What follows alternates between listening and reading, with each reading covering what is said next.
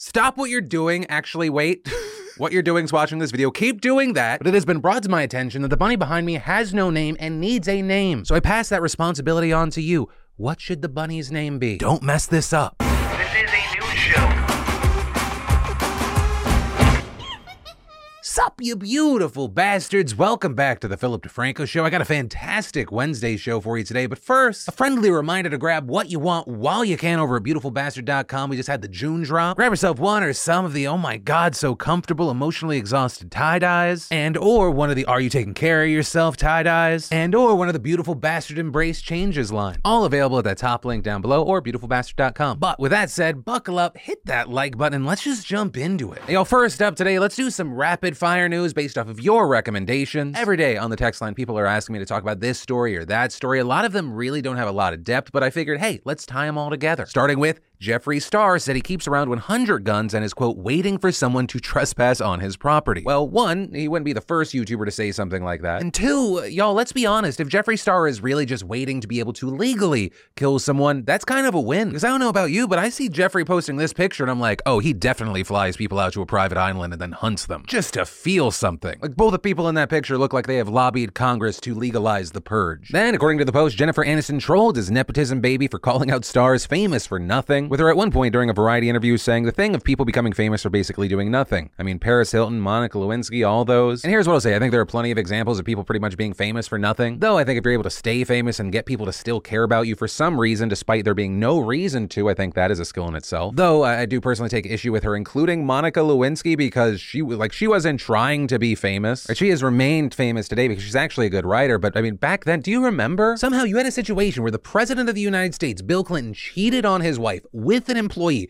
while, I mean, you want to talk about power dynamics, while not only being her boss, but being the most powerful person in the world. And still, a ton of people made her out to be the primary villain. She, without a desire to, became famous, a punchline. Meanwhile, the guy that cheated on her had the people around him throwing her under the bus. Oh, and as far as nepotism in Hollywood, yeah, there's a lot of it. Do pretty much any research on almost any of the stars that you like, and you'll find out that a majority of them have, like, rich-ass parents or parents with connections. Sure, you can say money doesn't buy happiness, but it sure as fuck buys opportunities and safety net after safety net after safety net. And then more specifically, when it comes to the world of acting, when I've talked to actor and actress friends that are in the industry, it does seem like having a following online is now becoming a massive, or has become a massive part of it. And for me, this random story kind of brings me to the question of, will we have massive stars like we used to have? Or there's been more and more of a conversation with there being so much content out there, you're not going to have like the next Tom Cruise, the next Will Smith. But I don't know how true that is or if it's universal, because I just saw that like one of the guys from BTS had a live stream that had over 6 million people watching, and he was washing dishes. Though there's more of an example of mainstream famous using the internet rather than internet famous jumping into the mainstream. I don't know. This is what happens when you give me stories and I have no set goal at the beginning of it. And then we got to talk about the fact that if the FDA had not dragged their feet on their latest approval, which just happened this week,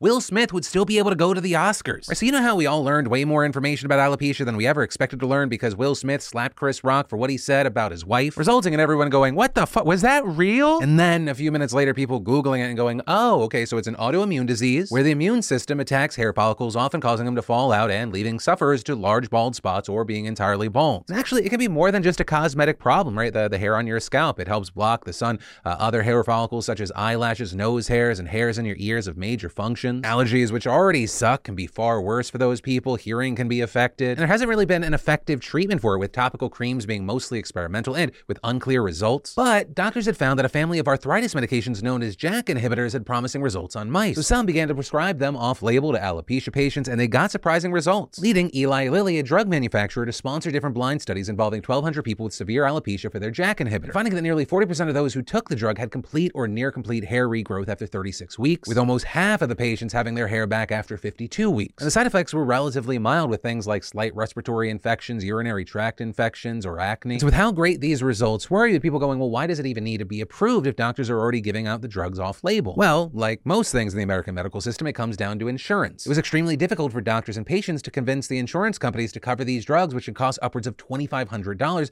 for uses that they weren't approved for. And while Eli Lilly has now been approved for one treatment using their JAK inhibitor, both Pfizer and Concert Pharmaceuticals are on the verge of also being approved for their versions, which is a potential positive because patients who may not respond well to one drug in this family may respond better to another. So fantastic and life-changing news for the nearly 300,000 Americans who suffer from severe alopecia. But unfortunately, still, it was too late to protect Chris Rock. And then, are you looking looking to book a summer getaway, but you don't want to break the bank? Well, today's fantastic sponsor, Hopper, has you covered. I've been using the Hopper app to find and secure the best deals on flights, hotels, and car rentals for a while now. And I have to say, recently, I've been loving their monthly travel sales, which provide additional savings on top of Hopper's already low prices. And Hopper's largest sale yet is on now till June 17th, where you can get up to $180 off trips to 50 top destinations like Vegas, Miami, LA, Paris, Rome, and more. If your travel dates are flexible, use Hopper's color-coded deals calendar to find the cheapest travel date for your trip. Or if you're not looking to book right away, just watch a trip, and Hopper will monitor prices for you 24/7 and notify you when it's the right time to buy. Plus, earn cash back for every booking you make on Hopper and automatically apply your rewards towards any future trips. And new users that download Hopper for free with my link will automatically earn a $30 welcome bonus to apply towards your first bookings on the app. So remember, Hopper Summer Sale is only on for a limited time, so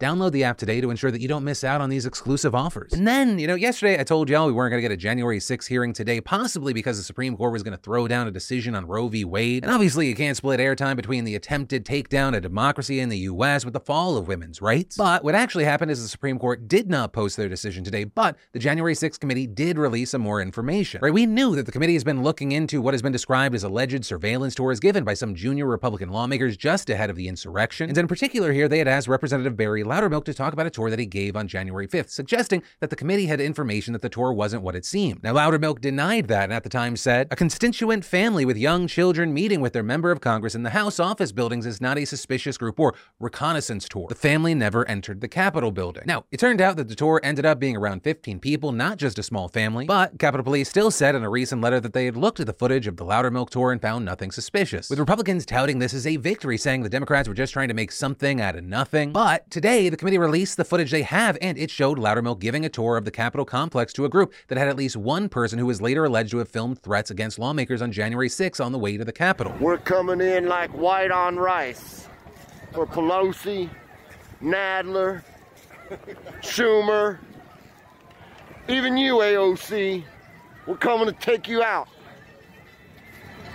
We'll pull you out by your hairs." Now, with this, it is possible that Loudermilk had no idea that the man was dangerous or would make threats against lawmakers, but the footage of the tour shows people in that group acting, some would say, odd. And or, as the committee put it, certain tour group members, such as the man who had made threats, were cataloging parts of the complex that are, quote, not typically of interest to tourists, including hallways, staircases, and security checkpoints. Now, with this, Loudermilk himself has responded to requests that he speak more about the tour, saying, "The false narrative that the committee and Democrats continue to push that Republicans, including myself, led reconnaissance tours is verifiably false," with him also highlighting that no one in the tour that he led was criminally charged in relation to January 6th. But you have others saying, regardless, this shows that at the very least, people in the tour were obviously acting suspicious and nothing was done about it. But for now, we're gonna have to wait to see if the committee has anything else to attach to this, what else comes out, and of course, that starts back up again tomorrow. And then, after yesterday's elections in 5 states, we are now basically halfway through the primary season. And overall, yesterday was a very good day for Republicans and indicates that the party is on a solid path to make gains in November, with that being especially true in Texas, where we saw Republican Mayor Flores win a special election in the Rio Grande Valley to fill a seat vacated by a Democrat. According to reports, Flores will now be the first Republican to represent the district and the first Latina Republican from Texas in Congress, with the GOP hailing her win as an indicator that their efforts to win over Hispanic voters is working. But some say while these inroads are notable, Flores' victory specifically may be short-lived, noting that this was just a special election, so Flores still has to participate in the November election where her district has been redrawn to heavily favored Democrats. But Texas wasn't the only place that we saw important Republican wins, and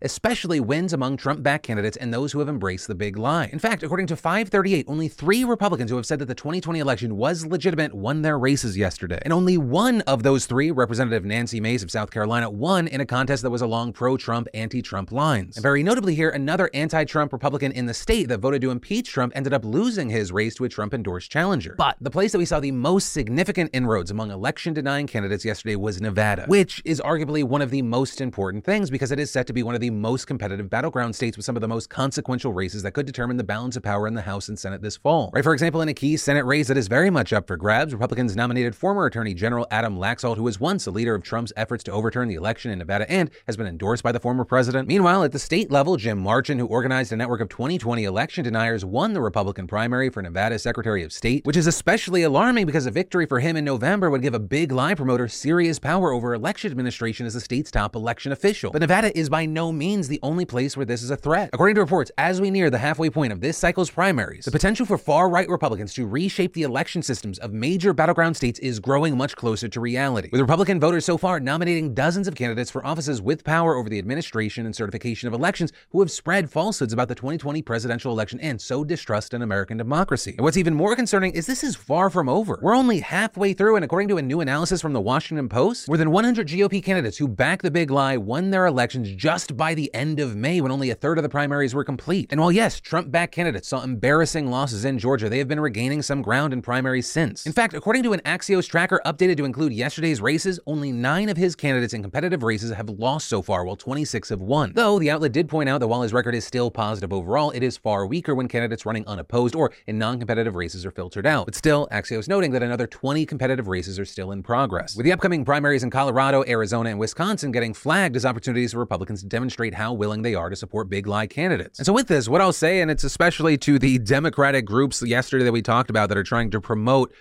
far right people because they think it gives them a better matchup. You know how a lot of people voted for Biden even though they didn't really support Biden? It was more that they didn't like the other guy. The same can and will be said in the 2022 midterms. What we're talking about is an ongoing existential threat to the very core of democracy, and not nearly enough people are taking it that seriously. And then in international news, we should definitely talk about the effort to deport illegal migrants over in the UK, and that because it is splitting the country right now. We've got some dramatic news on it. So back in April, the Conservative government announced a policy to deport some asylum seekers who enter the country illegally, redirecting them 4,000 miles away to Rwanda instead, where they can seek permanent refugee status, apply to settle there on other grounds, or seek asylum in a third country. With this meant to deter migrants from arriving through what the UK government calls illegal, dangerous, or unnecessary methods like smuggling themselves in small boats or trucks. For some background here, migrants have made that journey from northern France across English Channel for a long time now, and over 28,000 entered the UK in boats last year, up from 8,500 the year before that, with notably dozens of people dying on the way, like the 27 who drowned in a single incident when a boat capsized last November. And under the government's plan, they've got some accommodations waiting for them in Rwanda, which you can see in this video from Hope Hostel in the capital. So naturally with this, you had charities, lawyers, and other rights groups opposing the plan in courts, questioning whether Rwanda is a safe destination for these refugees, with the likes of the UN Refugee Agency condemning this as unworkable and discriminatory, accusing the UK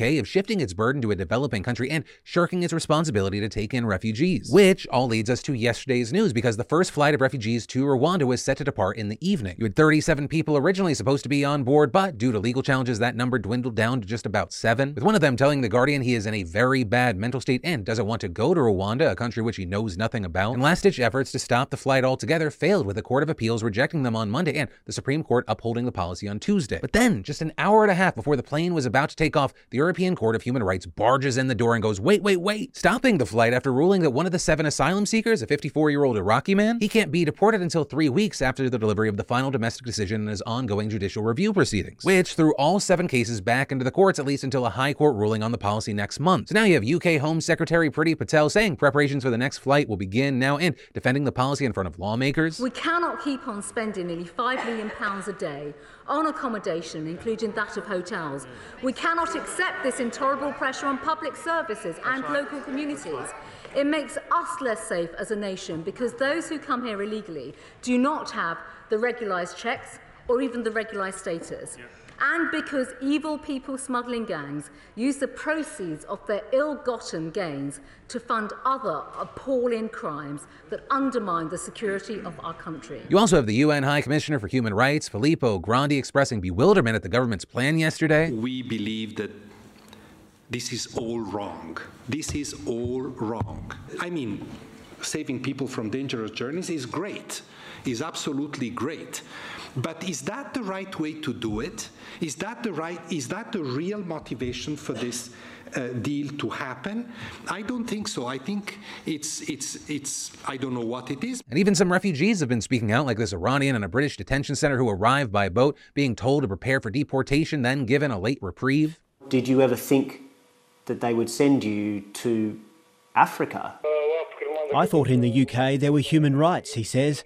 But so far, I haven't seen any evidence. And so for now, we're in this situation where it looks like it's going to be drug out for a while in the judicial system and probably turn into even more of a mess. But with this recent news and the asylum plan in general, I'd love to know your thoughts. Of course, that goes to everyone, but especially if you're in the UK. And ultimately, that is where that story and today's show ends. My name's Philip DeFranco. You've just been filled in. I love yo faces, and I'll see you tomorrow.